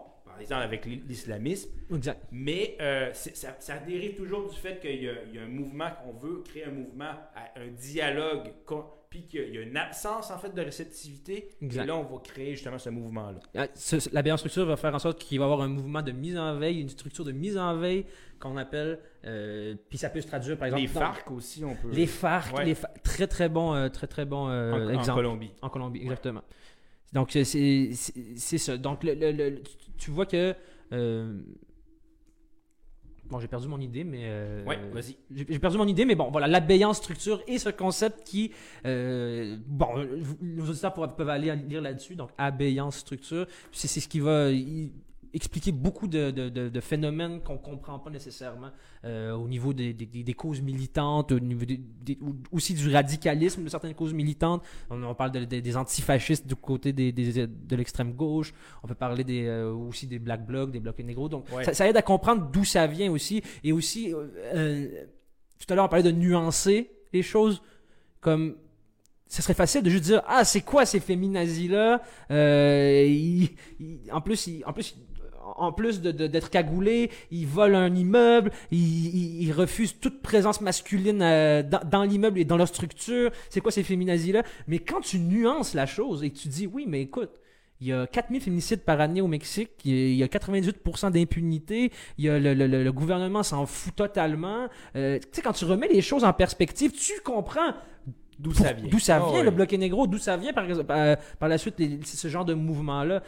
Pas nécessairement qu'ils peuvent être, qu'ils sont légitimes ou pas, c'est pas, on n'est pas là pour en juger, mais on est là pour comprendre d'où ça vient. C'est une réponse. C'est une réponse Exact. à un- une absence de. de, de, de ré- En fait, c'est une, réponse à. Ah, une absence de réponse des, absence des de structures, réponse. euh, des structures en place, soit répondent les pas à mon problème que je constate qu'il est légitime parce que euh, c'est normal dans la vie de ne pas, s- de pas vouloir euh, euh, se sentir en insécurité. Donc, c'est normal dans, dans la vie de vouloir se sentir en, en sécurité tout le temps. Exact. Le gouvernement et les forces de l'ordre ne répondent pas à, ce que, à mes demandes qui sont légitimes dans ce cas-ci. Donc, ben, parfait. Je me crée un mouvement moi-même puis je vais me défendre. qui va permettre que mon mouvement ne meure pas. Parce Ouais. qu'en fait, on, on- on- on- on va se demander, ah, c'est quoi la naissance de ce mouvement-là? C'est pas une naissance d'un mouvement, c'est la continuité du mouvement féministe, mais qui, dans ce cas-ci au Mexique, qui veut pas mourir, donc il y a une structure de, de, de, de- de mise en veille ou de remanescence qu'on appelle. euh, C'est tout là, le- je trouve, la, la création, le- ce qu'on pourrait analyser comme un écosystème. Puis de voir, en fait, pas les choses selon sur une ligne, mais effectivement sur une construction dans le temps, puis une- une réponse, euh, une adaptation. Donc, c'est. Par exemple, Al Gore qui sort son film en 2000-2001 sur les, les changements climatiques et euh, Greta Thunberg qui vient à Montréal, marche de 500 000 personnes. Ce n'est pas deux mouvements différents, c'est une continuité de mouvement au même titre que euh, Greenpeace qui va qui, qui font des c'est une continuité de mouvement. Greenpeace représente par exemple une, une structure de mise en veille du mouvement écologiste qui, qui va permettre que si jamais du jour au lendemain on arrête d'en parler de l'écologisme, ben il, y a- il y a- il va avoir cette structure-là qui va permettre de ramener le débat sur, sur la place euh, la place centrale, tu comprends? J'ai d'ailleurs Seaspiracy. Et Finalement, tu as euh, ben, Sea Shepherd, qui est exactement ce, ce même principe-là. Donc, effectivement, c'est une réponse à une absence de Réponse. Réponse l'abéance. Donc, l'abéance structure que est une réponse. Réponds quand on t'appelle au téléphone. Ouais. Réponds. Réponds. Réponds.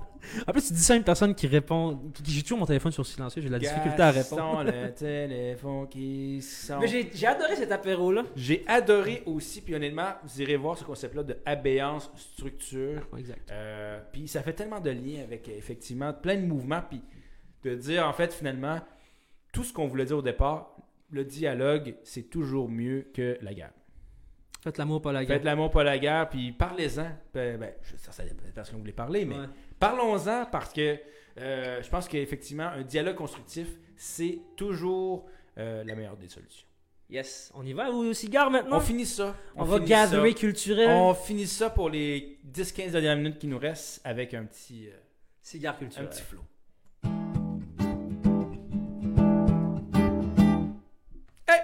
Let's go. On parle cette semaine, euh, ben, on- on- dans la continuité en fait des mouvements sociaux. euh, je vais te parler de la plus grande euh, série tournée par des Noirs Au Canada? Au Canada, qui va se tourner à Winnipeg.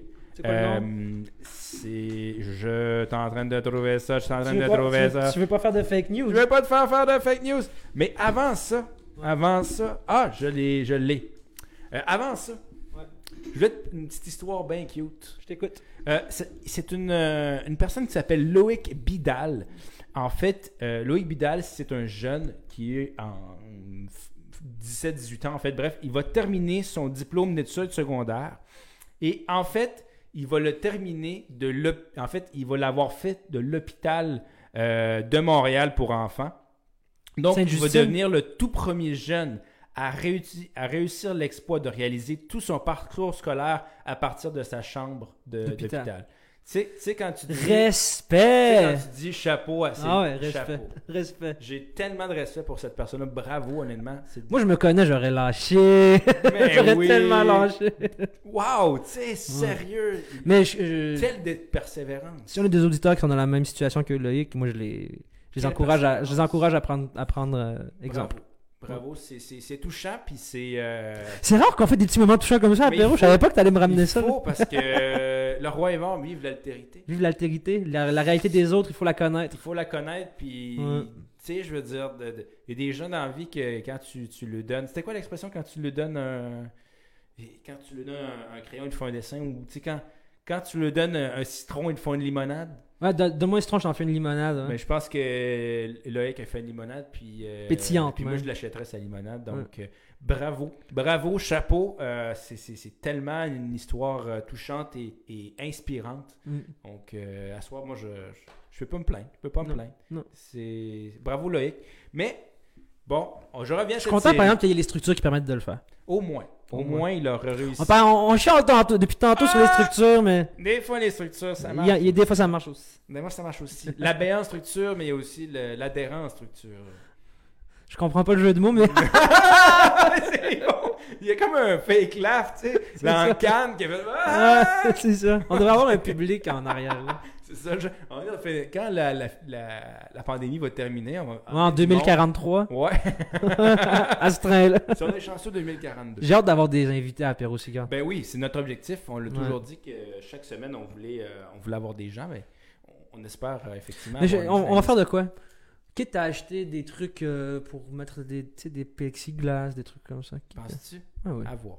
Euh, bref, cette série-là, en fait, euh, s'appelle. je te trouve le nom.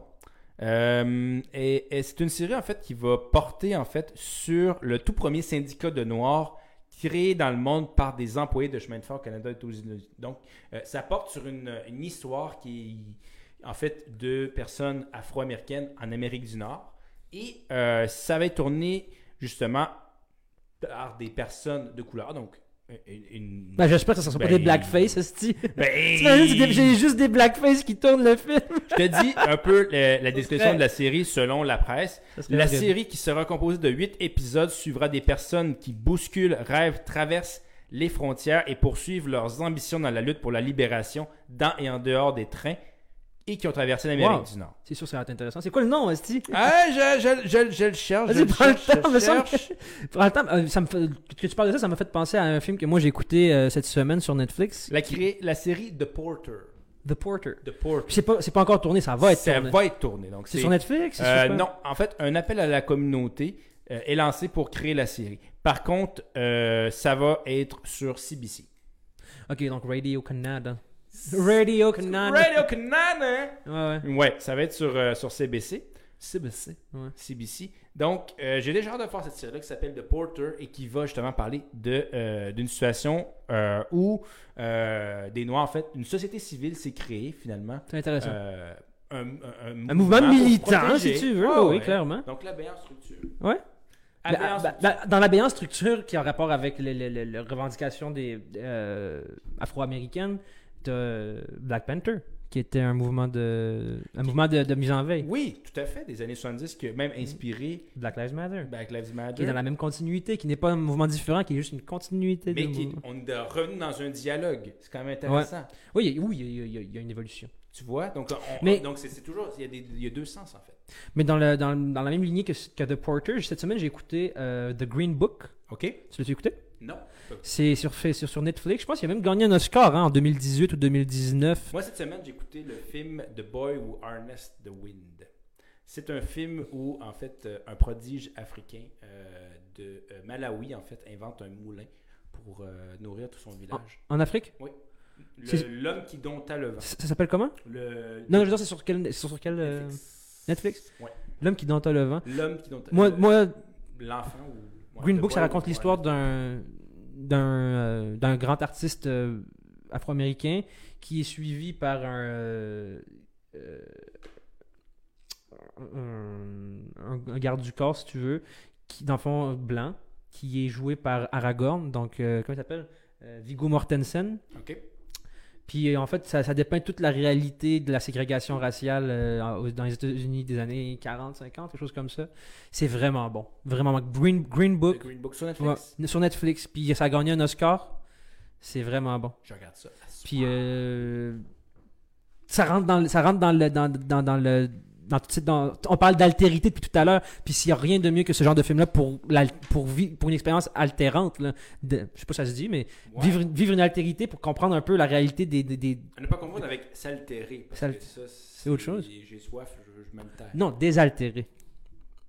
Je me désaltère, Ouais. mais j'ai soif. Donc, c'est quoi la désaltérisation? Se désaltérer, c'est parce que t'es altéré?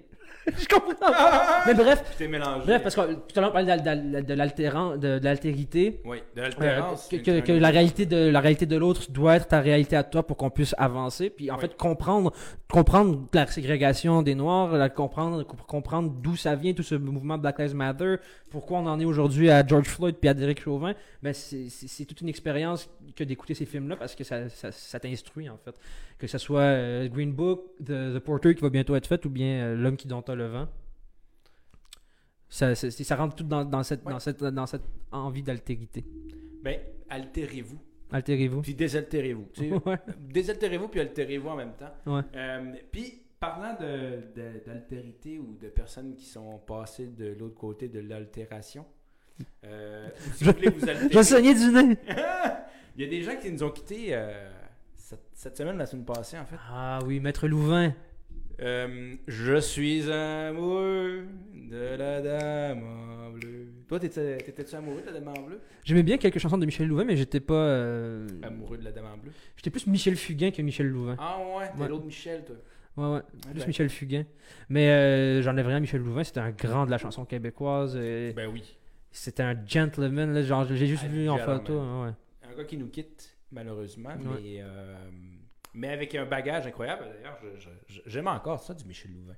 Puis euh, en quittant, il, euh, il a remercié. Je veux dire, c'était. En fait, c'était un homosexuel, Michel Louvain, Oui. non, non, euh, non, publi- non public. Dans le fou, sens pareil, qu'il le qui jamais- chantait La Dame en bleu, en fait, n'était pas intéressé par les femmes. Non, non, pas du tout, mais bon, il y a quelque chose de. L'amour, c'est l'amour, hein. Donc, euh, C'est bien. mets, mets les mots, mets les mots que tu veux, mais. Veux. là-dessus! Mais euh, ce qui était intéressant, c'est que. Intéressant, ce qui était cute surtout, c'est que à la. euh, quand, quand il est mort, en fait, il, a- il a, il a dit. euh, je veux dire, il a, il a remercié son, son conjoint. Donc, c'est comme s'il il faisait son, son, son, fait son coming out. son coming out en mourant, en mourant, ouais. Mais vaut mieux tard que jamais. Ouais. Puis euh, c'est fou. C'était autre beau. époque, hein. C'était beau. Mais, mais, mais tu vois, il, il y a une, il y a une Il y a une pureté, une beauté, Ouais. une simplicité là-dedans. Clairement. Puis euh, parlant de pureté, de beauté, puis ben de la richesse, il y a aussi le prince euh, Philip Ouais. qui est décédé à. je- selon toi, quel âge il avait? Combien de siècles? Ben, t'es pas loin. 1.1 siècle. Non, 99 ans et 10 Ok. mois. Ok, il- ok, t'as deux mois du Il siècle. était à deux mois du siècle, pas assez proche. Quand t'es si proche, ça compte Ouais. pas. Tu sais, aïe, ça. aïe, le gars était à deux mois de faire Hey, j'ai atteint le siècle, il l'a pas fait. Ah, mais ce gars-là, il- je veux dire, cette famille-là, ils ont accès à des médecins 24 heures sur 24. Ils ont pu. Ils toffent, là. Ils Ben toffent, oui. toffent, toffent. Puis, tu sais, il lève pas, il lève pas, il fait rien là, de physique, j'imagine. là. Ben non, à part ch- chatouiller le corgi, là, je veux Ouais. dire. euh, puis ça. dire euh, à, à Elisabeth, amène-moi le thé, puis elle, elle demande à sa servante, je veux dire. euh, Ok, parce que toi, tu crois qu'il demande à Elisabeth d'y ramener le thé? Je sais pas, il- Non, non, je pense que c'est plus Elisabeth qui demande à Philippe d'y ramener le thé. Ah, ouais? Ben, c'est elle la reine. Ouais, mais Lui, on l'appelle Prince Philippe encore, hein. On l'appelle pas vrai. Roi Philippe, hein. c'est vrai. Ben, Mm. Tant mieux parce que vive- le roi est mort, vive le, Le roi est mort, vive l'altérité. Oh, mais le Philippe aussi, fait que le roi et le prince sont morts. Maintenant, euh, à savoir est-ce que ça va changer, euh, est-ce qu'- est-ce qu'il va y avoir enfin du changement dans cette dans ce, cette symbolique-là de la royauté, ouais, the The firm. Firm. la firme, comme l'appelle, euh, comment elle s'appelle? Markle. Meghan Markle. Ben, D'ailleurs, euh, fait- fun fact intéressant, J'y t'écoute. euh, Harry va être là à l'enterrement. Ben là, j'espère, c'est quand même son grand-père. C'est- C'est son grand-père, hein? Oui, parce que c'est Prince Charles qui est son père. Ouais. Mais euh, il n'y a personne qui va porter l'uniforme militaire, ce qui est, euh, en fait, ce qui rompt la, tradition, La tradition. La, tradition, pas la traduction. Euh, parce qu'à un moment, en fait, les gens qui ont été militaires portent l'uniforme royal, mais... euh, L'uniforme militaire. ben, porte euh, le- le- la marine, le militaire, euh, mettons, le... le- le- le- le- c'est parce que de, de Marine porte l'uniforme militaire. Ok, ouais, ouais. Euh, avec les, les médailles et tout. Mais Ouais. comme Harry a, a été démis, euh, ne, ne peut plus en fait faire partie de l'armée parce qu'il a été démis de son titre de prince et tout et tout, ben, lui ne peut pas porter une uniforme militaire. Et Prince Andrew, qui était l'oncle, je pense, de, de- de la famille, lui non plus, Lui non plus parce qu'il lui, lui aussi était. euh, ils été démis de, Ouais. de l'armée. Donc, Ouais. les deux personnes qui ont combattu au front ne peuvent pas porter une uniforme militaire. Donc, ils ont dit parfait, personne porte l'uniforme militaire. Mais quand même, Harry et euh, An- Andrew vont pouvoir porter leurs médailles euh, qu'ils ont acquises. euh, Ah, qu'ils ont acquis. Donc, Qu'est-ce qu'ils ont fait pour acquérir ça hein? Ils ont jeté du gun. Du Ils ont shooté du gun devant une caméra, honnêtement. Moi, là, puis la monarchie symbolique. Ouais, hein? Ouais. Ben, il y avait une blague justement de. On parlait d'humoriste partout, mais François Bellefeuille avait, avait quand même euh, fait une blague justement en disant que sa voisine elle avait 4 ans, puis il dit. euh, elle dit toujours que c'est une princesse, mais il dit Moi, euh, il y a bien juste une qualité, c'est que je respecte la monarchie. Parce qu'elle se prend pour une princesse. Ok, ouais, ouais. Il faisait cette blague-là. Mais. ok, ouais, j'en ai pogné. T'as pogné-tu? J'ai pas- T'as pogné-tu? J'en ai Mais moi, moi, je respecte la monarchie aussi. Ouais. Fait que si jamais Elisabeth m'avait invité à sa session de thé, mettons, là. On mangeait des, on mangeait du, des, des petits craquelins. Des petits craquelins. Mr. Darcy! Donc, bref, euh, Samy, ça met fin oui. à notre cigare et ça met aussi fin à notre apéro cigare. On a parlé cette semaine de, de bien des concepts, mais euh, on a parlé de, de Derek Chauvin. On a parlé d'abéance structure. Et sur Scrabble, vous avez des points en temps. On a parlé aussi de, de mouvement social en réponse. On a parlé de... Altérité. D'altérité. D'ailleurs, je suis content qu'on ait parlé de ça. Mais c'est vraiment des beaux concepts que je, que je voulais vraiment présenter euh, à Apéro. Ben, je te remercie. Je te remercie d'être venu avec nous. Puis, si jamais vous avez des commentaires, vous voulez. euh, bon, les, les trois personnes qui nous écoutent, si jamais vous avez des commentaires, vous pouvez nous les dire. Puis, ça nous avait plaisir d'en jaser parce que Parce que sinon, aussi, tu peux écouter les autres épisodes aussi, non? Tu peux écouter ça sur Spotify, YouTube, Google, Google Podcasts, Apple Podcasts, où c'est que tu veux parce que C'était l'apéro cigare, c'était l'apéro cigare, c'était l'apéro cigare. À la semaine prochaine, tout le monde. C'était cool.